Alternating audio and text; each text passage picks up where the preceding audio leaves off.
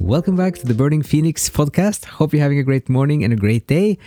In this episode, we're going to talk about a specific time period and we're going to look at Dante and Petrarch and how these two figures in kind of the late medieval, early Renaissance period are paving kind of paving the way. They are carving out two different trajectories, uh, which is very uh, kind of decisive in a sense, like the outcome of this in terms of that Petrarch founds humanism, and then that becomes the, the, the dominant cultural force then in the late 1300s and then into the 1400s, and that creates the Renaissance. But there's something interesting in how the dynamic between Dante and Petrarch was. And this is also a part of, um, we're going to have the, the talk, the episode with John Strickland, the historian, college professor, very soon. But as a part of planning this, we just discovered that we need to do more research on specifically this period because this is so crucial in this is kind of a crossroads for European history after the this era from the schism to about 1300 where you have this papal supremacy, you have the papal reformations, and then you create, you change the theology into a very negative anthropology, cosmology, the earthly is just misery. And you have then, in a sense, two different reactions to this. Again, with Dante, who kind of renews and tries to create a healthy, positive, generative, overall cosmology, while Petrarch just dismisses the spiritual, the theology, more or less altogether, and just goes back to the classical, the pagan times, and makes this humanism where you, where you more or less, at least you start the process of of removing the the the divine, the beyond, and also in some sense the humility that there are limitations to our capacity to understand and our knowledge. So largely because of that, we're going to see now how uh, Petrarch is defending himself. So Petrarch had been with Boccaccio. So these are two of the kind of the three giants of early Renaissance uh, Italian literature, with his Dante and Boccaccio, Boccaccio and Petrarch. Boccaccio lived from 1313 to 1375. He's most famous for the Decameron. And it was like 100 stories, 10, 10 young people escaping the the Black Death and then going to the countryside, and then they tell 10 stories each. So then you have like 100 stories. And then Petrarch lived from 1304 to 1374, and he's mostly known for the canzoniere, which is uh, uh, poetry, love poetry about this figure called Laura. So, back to the point of Dante versus Petrarch and the contrast. So, Petrarch was being attacked for being so negative towards Dante and for hating Dante. Boccaccio, on the other hand, was a big, big lover of Dante. Uh, he is also the one who coined the phrase divine comedy. Dante just called it the comedy. He also, in turn, for as like a working title, Dante called it the sacred poem. But then the title became the comedy, and then Boccaccio described it as a divine comedy, and then that stuck, and that eventually became kind of the official title of the work. So Boccaccio is uh, very surprised that Petrarch almost doesn't know anything about Dante. So after they have a meeting, Boccaccio sends an, uh, a copy of of the Divine Comedy and tries to make the case for why Dante is a wonderful writer and that uh, his work is very uh, helpful, positive, inspiring, and full of wisdom and knowledge. So then Petrarch writes a letter, and now we're going to come to now we're going to hear how Petrarch is describing his thoughts about Dante. So this is in 1359. This is called now the Familiares uh, 2115 and the epistle to Boccaccio about Dante. So Petrarch titles the letter to Giovanni Boccaccio de Certaldo defending himself against the calumny leveled at him by envious people. So, calumny is false and defamatory statements. Many things in your letter require no answer, seeing that we have so recently discussed them in person. But there are one or two matters which I have noted as demanding my special attention and which I will proceed briefly to speak of. So again, this is Petrarch writing to Boccaccio, and now he's going to talk about Dante.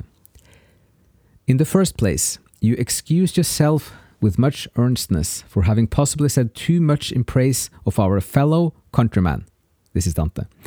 That poet, just notice already here, he calls him that poet, who employs the language of the people, though his subject matter is unquestionably noble.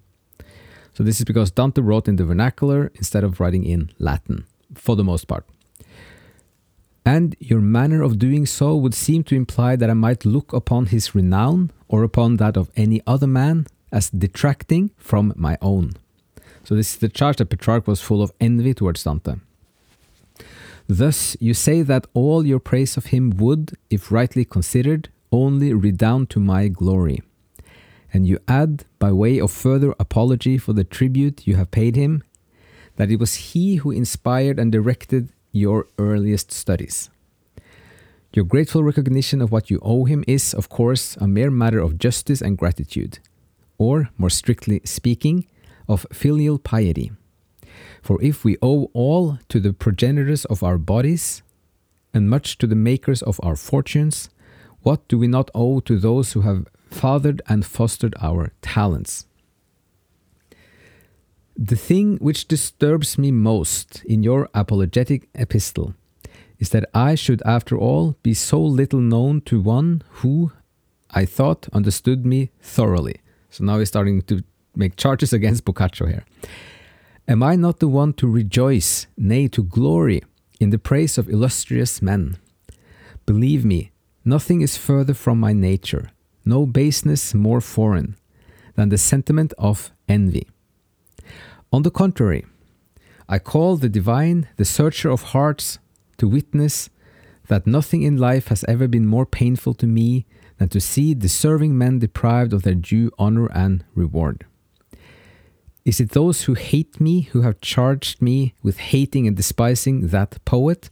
Again, that poet, talking about Dante, in order to discredit me with the common herd, to whom he is especially acceptable. So here you see kind of this uh, so this passive aggressive tone of Petrarch that he then says about Dante that the common herd especially likes him. For why in the first place should I hate a man whom I never saw but once in my life, and that when I was a mere boy? He lived on terms of intimacy with my father and my grandfather, a younger man than the latter, but older than the former in company with whom he was banished from Florence on the occasion of the same civil tumult.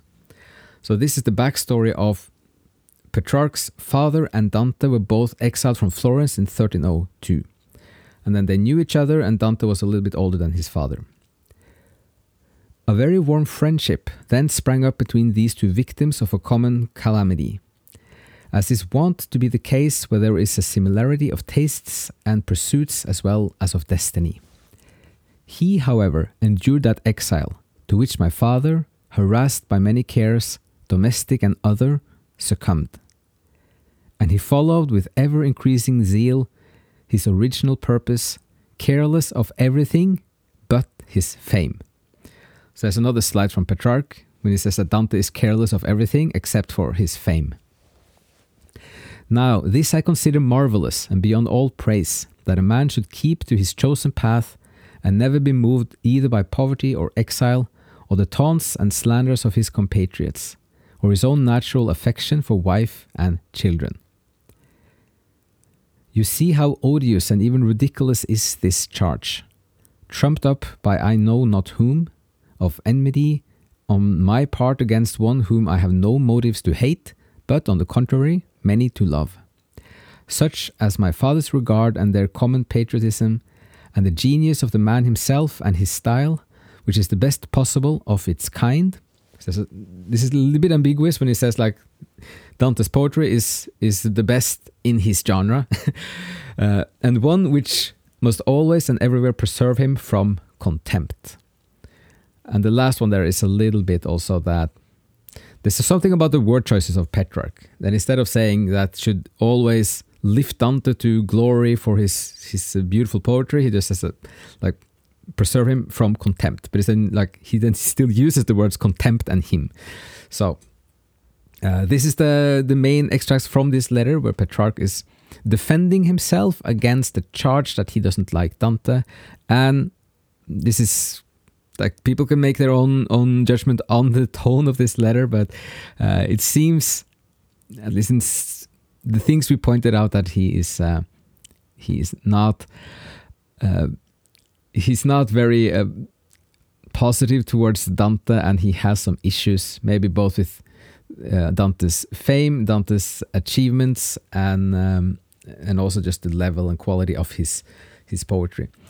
So so that is one thing. But they also had different thoughts about uh, how the culture at the time in Tuscany should be, and then also how to relate to the classical world. If you should just take it all up and make that the new overall cosmology, or if, if you should unify this together as Dante does in the Divine Comedy. He takes in all the classical tradition, all of the Greek mythology, and orders it in this more comprehensive cosmology, and still then making the argument that we have to have like the see ourselves in a bigger in a bigger picture. And that bigger picture is partly something we don't fully understand. It is something beyond us and it's also a bit of a mystery.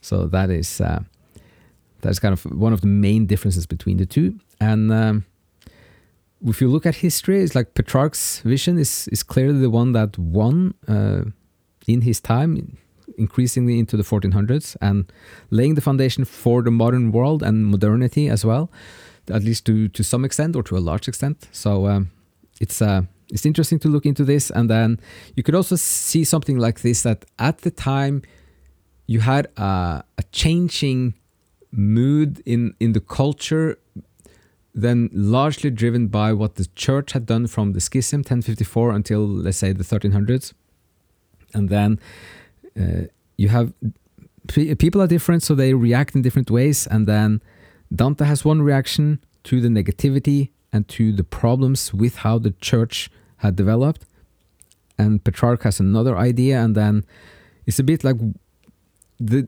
the combination of individuals and the general mood of the time is what kind of stakes out the, the path for the future from that point. And then more people but then driven towards uh, Petrarch than towards Dante. And this becomes like a self reinforcing process in increasingly in Florence with more of the humanists and then you get Mirandola and you get more of those writers who says that that uh, humans are not below the angels. They are at the level of angels or possibly beyond the level of them as well. And then gradually you start removing everything that is around, and then you just get humans as the only. The, the, the humans become the big picture themselves. And that plays into the old Greek myth, mythology and myths about the hubris. Okay, so we're going to stop this one here. So this was just like a little taste of how you had different strains of thoughts in the 1300s, especially then with Petrarch and with Boccaccio and with Dante. So, hope some of this was interesting, some uh, food for thought. And as always, thank you so much for listening. Thanks for tuning in, and see you again in the next episode.